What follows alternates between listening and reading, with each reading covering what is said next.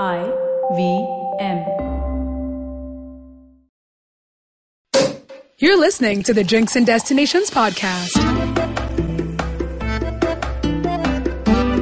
Hello and welcome to the Drinks and Destinations podcast with Rajita and me, Samira. And today we have a very interesting chat lined up for you in our podcast. But before that, Rajita, I just want to talk about how traveling has taken over the world. I log on to Facebook, there are memes about leave your job and travel. You go to Instagram, there are people traveling all over the world, putting up pictures of like different foods and drinks. And Indians, for that matter, have really started traveling. I remember from our parents' generation, like, what holiday? The holiday would be like a huge thing. Summer vacations, go to your grandmother's place, or winter vacations, maybe one trip outside your city or state, or maybe, you know. But I remember my dad used to travel quite a lot all over India because of his job. Mostly, for work, and then sometimes travel maybe.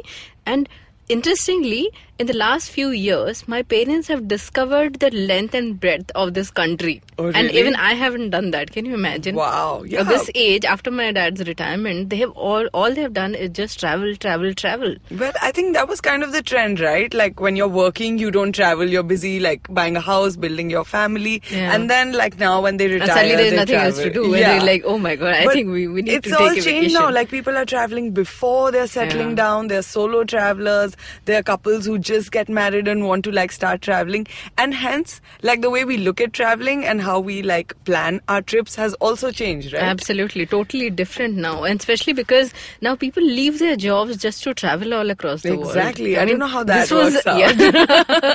I've been trying that for a while. Yeah, but that's something which we need to find out. We need to find a formula how exactly you can actually monetize your traveling. Well, we're lucky enough because today we are talking to someone who's done that, right? Like from her corporate job, she's moved on to planning travels for people. Yes. And what's her company called and who is she? Let's hear it from you. So the company that we are talking about today is the Blueberry Trails, which is a travel company which customizes different kind of travel needs for customers.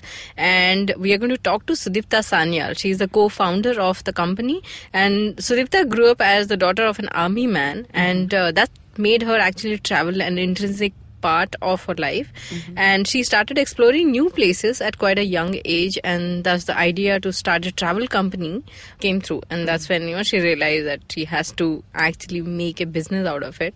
And she is a graduate from St. Xavier's College, Bombay, and completed her MBA from Wellinka Institute, and she began her corporate career in branding and marketing in a leading retail chain in India. Wow. But 3 years into her job, the travel bug, like everyone else, bit her, and then she wanted to work independently on a travel brand. She met the co-founder Vishal at her workplace, and they brought together the concept of experiential personalized travel to the market with the company, the Blueberry Trails. And this has been like 6 years since they have been doing this. They have already done, catered to 5,000 happy travelers with upwards to 1,000 trips actually, operationalized with the growth of 100% year on year, which is very interesting. Which is great. And that shows actually that people are traveling quite a lot. And the current portfolio of the Blueberry Trails expands over to 42 countries, 400 destinations and 4,000 itineraries. Wow. And so, let's just talk to Sudipta and find out how did she manage to do all that and what her idea of a perfect holiday would be. So let's go on a short break, and when we come back, we talk to Sudipta Sanyal.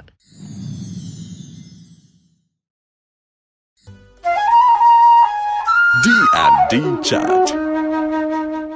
So welcome back after the break, and now we begin with our D&D chat section where we are talking to Sudipta Sanyal from the Blueberry Trails and about her journey, about this amazing travel company that she started. And we just want to tell you this is a phone interview that we have done, so if there's a little disturbance, please excuse us for that, but it's going to be an interesting chat, so let's dive right into it. So Sudipta, before we start, can you please tell us a little bit about the Blueberry Trails and how exactly it started, how has been the journey for you?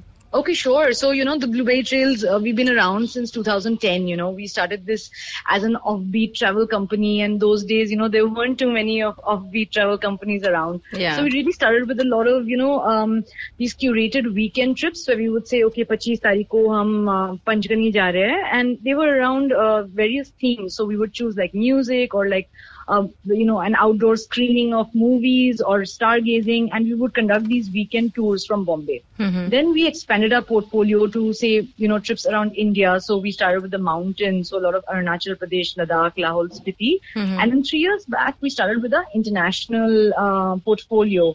And that's been doing really well for us. And we also pivoted to personalized holidays. So suppose, Rajita and Samira, both of you want to go on a Europe holiday and you want to focus on, say, food and, cuisines basically, and you have a more, you are looking at that angle of the whole thing. We will design a trip for you, keeping food habits and, cuisines in mind. Okay. And that's what we've been doing so far. So, we've been constantly growing at 100 to 130% YOY, and we are a small energetic team of 10 people who sit and design these wonderful holidays for people. Okay. And that's what we've been doing. Yes.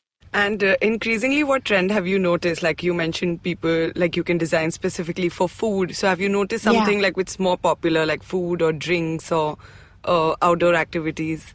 Absolutely, absolutely. So if you remember, a few years back, you will hear most people going to Europe and going with a cook, like a Gujarati cook or a Bengali Maharaj, Maharaj, and that they thought was like the big, a luxury of sorts, like, oh, I'm taking my cook along. But now that habit has changed. Of course, there are a few people who still believe in that, but now people are far more experimental when it comes to food. People understand that food is a very important part of the culture of a place. So, it's not just about seeing museums and palaces, but it's about tasting their local food, whether vegetarian or non-vegetarian. So that we see as an increasing trend. And I would say 80% of our travelers who come to us say that food, is a focus on their journey. So they tell us in advance that, I'm a vegetarian or I'm a non-vegetarian, and we suggest to them restaurants that they can try or food that they should try in the place they're going to. But have you had any kind of funny requests from your guests? Like, this is what I want to do, and something that really is quite offbeat, something that you've never done before, kind of. Some people are supremely experimental. Like, there's like, crazy kind of alcohol available all over the world, right? Like the snake dipped in rice wine and stuff like that. So some people actually come to us and they say that, give us like the craziest food habits of that region, and we want to go on like a bucket list of sorts when it comes to food. So we design that for them. And some people really like to play it safe. So they just ask us for like, I'm Jain, or I have certain, like I cannot have dairy products or whatever it is, and we customize it around that. But some people actually come with like a bucket list of food, and they say that we want to tick these off, and we design a trip around that. So wow, that's interesting. So they don't basically choose a destination, but it's about but not so much. Like if they know they're going to Asia, they will choose like a list of Asian food that they know is quite insane, and they will say, hey, I want to do this, and we try to accommodate it wherever they are going. But most of your clients are now based in India, or do you also get requests from outside? No, most of it is, our Indian clients. So because we focus at the outbound section. So we cater to Indians who are traveling either within India or out of India. And who are the people mostly coming to? Like, is it more young crowd, singles or families? Like, who do you think is more? Yeah, so when we were doing these weekend getaways, it was mostly solo travelers, single people coming to, forming these groups. But now that we do personalized holidays where we say that, you should go, like if you want to go with your girlfriend, you want to go with your wife, you want to go with your kids, then so now it's more of like a young couple who've just gotten married, or a young couple with a child, or sometimes a couple who are taking their parents for their first Euro trip. So essentially the age group we cater to is like 25 to 40. 25 to 40. Yeah. And what are the popular destinations do you think Indians are mostly traveling to, like the hot pick? Okay. So a lot of Indians, so when they look at Asia, they still prefer a city like Singapore, because I think also from a food perspective, if you look at it, Singapore is one of the greatest food cities in the world as we speak today. So they choose a lot of, Singapore, Malaysia, that's still popular. But I see a trend in people moving away from this also. Like before, people would go to Thailand and do a Bangkok Pattaya only. Now people come to us and, most of our requests are for Krabi or for Phuket, which are not in the heart of the, of Thailand really. It's in the West Coast, and people come for that. So that's quite refreshing and exciting for us to see. A lot of people are going to Bali these days, thanks to Eat, Pray, Love and Air Asia. Both of them. So a lot of people come to us for that, and that's exciting for us. But essentially, the biggest trend that we have spotted is Europe. Europe is no longer perceived as a luxury destination. It's no longer perceived as a place for the rich. Most of your friends around you will see, would have gone on a Euro trip this year or the year before. Right? And so backpacking, yes. And people are not averse to sharing, living in a hostel and, slugging it out that way, and meeting new people. So that is an energy shift that's happening that is very, very exciting for us at the Blueberry Trails, at least. And what kind of budget do you usually ask for if people come up with when they come to you? Like, what is the range that they... So people, have this misconception, unfortunately, that customized trip is very expensive, but it is not at all so. So because we're a young company, we are constantly comparing our rates with, say, the other popular online travel companies out there. So like our trips are extremely affordable. So like our Europe holidays start from a $50,000 per person for, say, a 8-9 day holiday, and they of course go up to as much you want to customize, what kind of stays you want. But starting at a 50,000-60,000 rupees, we want to keep, travel open to anyone. We don't perceive it as a luxury anymore. And the lowest that you've actually ever got from any customer? We do trips to Asia for as low as, say, 35,000 rupees per person. Those are the kind of budgets we look at. So Rajita and I could be booking that soon. Absolutely. Travel is completely affordable for everyone. I mean, even I'm a very thrifty traveler, so I get it. So if suppose there is a solo girl who wants to take a trip to a place which is friendly, I mean it's something, because obviously if you're traveling alone, there are a lot of things to that goes in preparing for that trip, and you have to keep a lot of things in mind. So what kind of suggestions do you usually give to them, and what kind of locations, if that person has not come up with a destination, then what kind of location would you suggest? Generally when people come to us for a trip, they have an idea if they want to do, Asia. Like Asia is very deep in culture and food and those kind of habits, while Europe is more about, architecture, adventure, history. So we gauge it that way. If a person is looking at a Asia holiday, we recommend. So Asian countries are very friendly to the female traveler, even though there are some reports to the contrary. But essentially, the places we suggest and the cities or the towns we suggest, they're very female traveler friendly. So I would definitely recommend a Bali, because Bali is a very, very peaceful, very spiritual kind of a vibe. At the same time, it's fun because it's got beaches all over. So that's a very popular female travel destination. We also would recommend Thailand, because it's a great place for single solo travelers, because you go there, you meet a lot of people and you do lots of fun things like take boat rides together, go snorkeling together with a completely new group of friends. So yes, that. In Europe, I would totally recommend Spain, because it's a very friendly country. Like people are very curious and they're also very chilled out, So many things are similar to our country, as in they like to take a nap in the afternoon, like very Goa, very Susegad, or very East India, like Calcutta, where I come from. So they like their siesta and they like their food and they like their alcohol. So Spain is a good place for a solo traveler. Absolutely. And the problem is that the whole of Europe is quite safe that way, but just the norther you go, people as a culture, they are more shut off. So if you're like solo and you after a while you spend some time on your own and you want to meet friends and all, like meet new people and all, it's just easier to make friends in the south of Europe than the north. Portugal as well, you would say? Absolutely, yes, that too. But yes, and Portugal has some amazing beaches and stuff like that. Yeah. I'm also wondering, like, within India, like, women solo travelers, apart from Goa, where are they traveling and what are their popular destinations?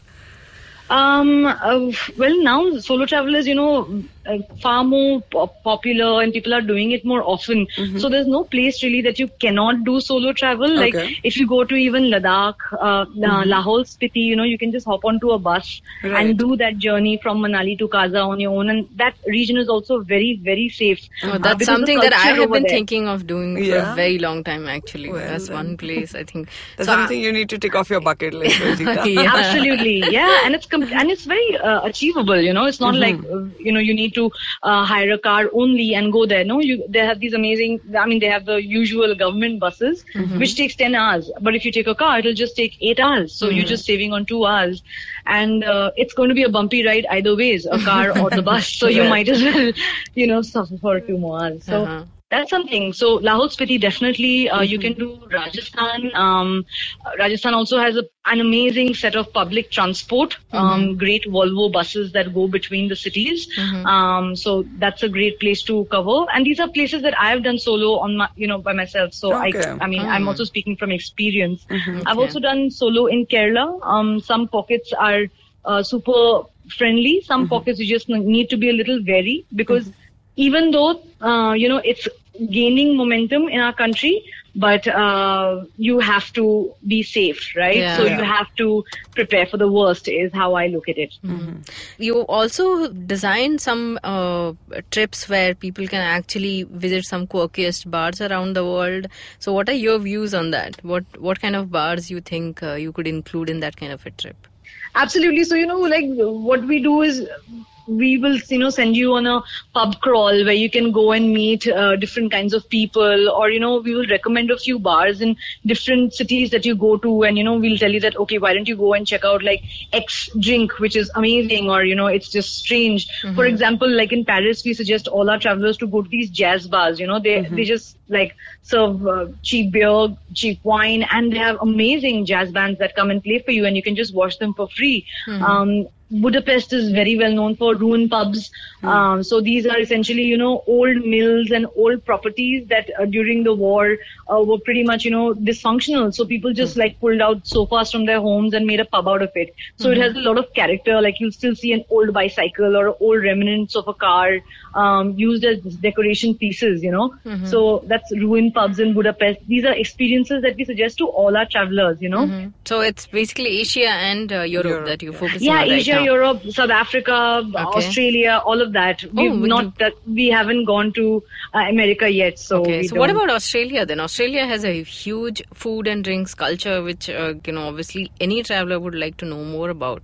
What are the most popular destinations in Australia? Well, Melbourne and Sydney both are food capitals. They have amazing restaurants from all over the world, okay? And they also have these tram car experiences, which are essentially restaurants within a tram. While you're going around the city, you can have a dining experience while you're sitting in there.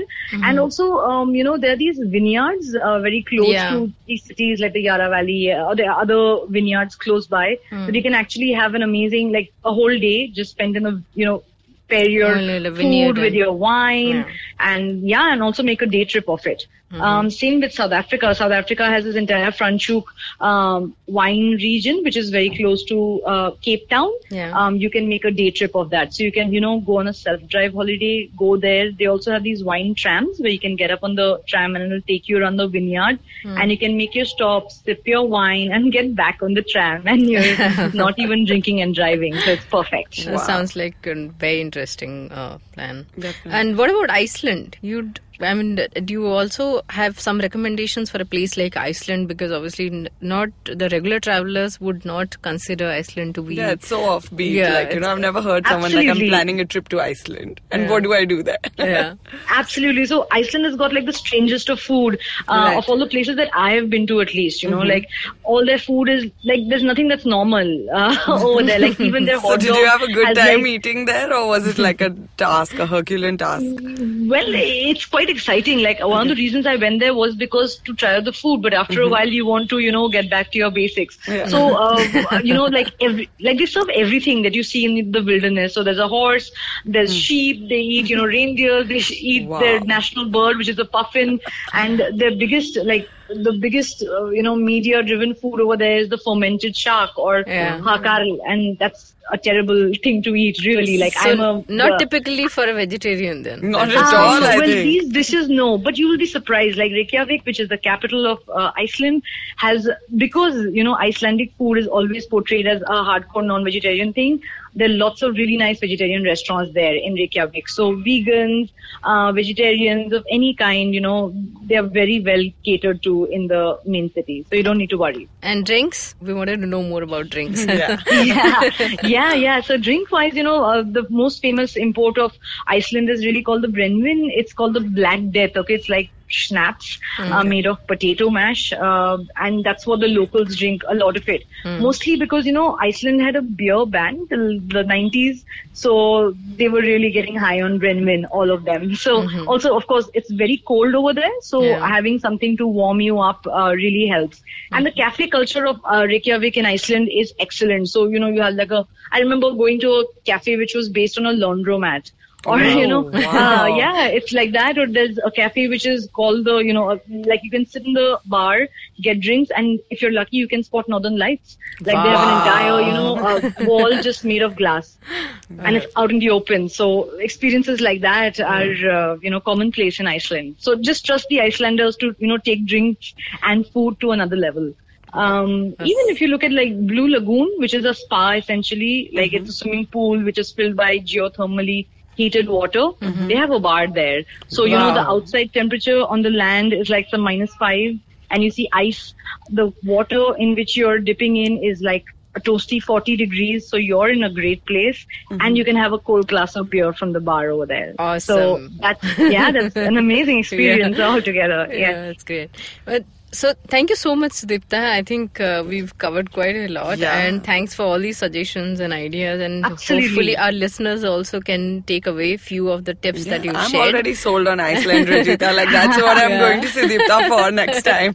Absolutely. Yeah. Thank you so much for talking to us. Thank you so much for being with us. Absolutely, and thank you for your time. So, Samira, that was quite interesting. Where are you going next? I'm going to Iceland, Rajita, because wow, it just sounds like such an interesting place.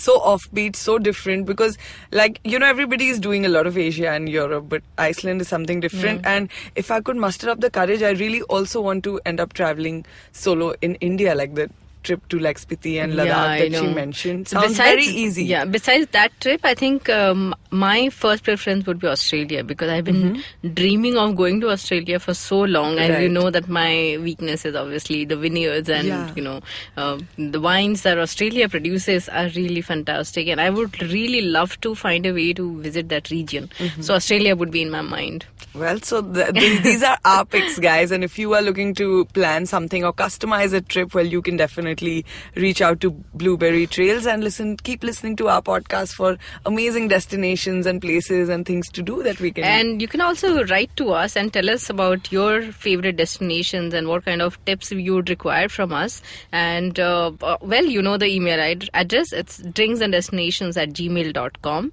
You can also subscribe to the Drinks and Destinations podcast on the IVM podcast app, which is also available on Android and iOS apps. And so while all of us love our tipple, make sure that you drink responsibly. Bye.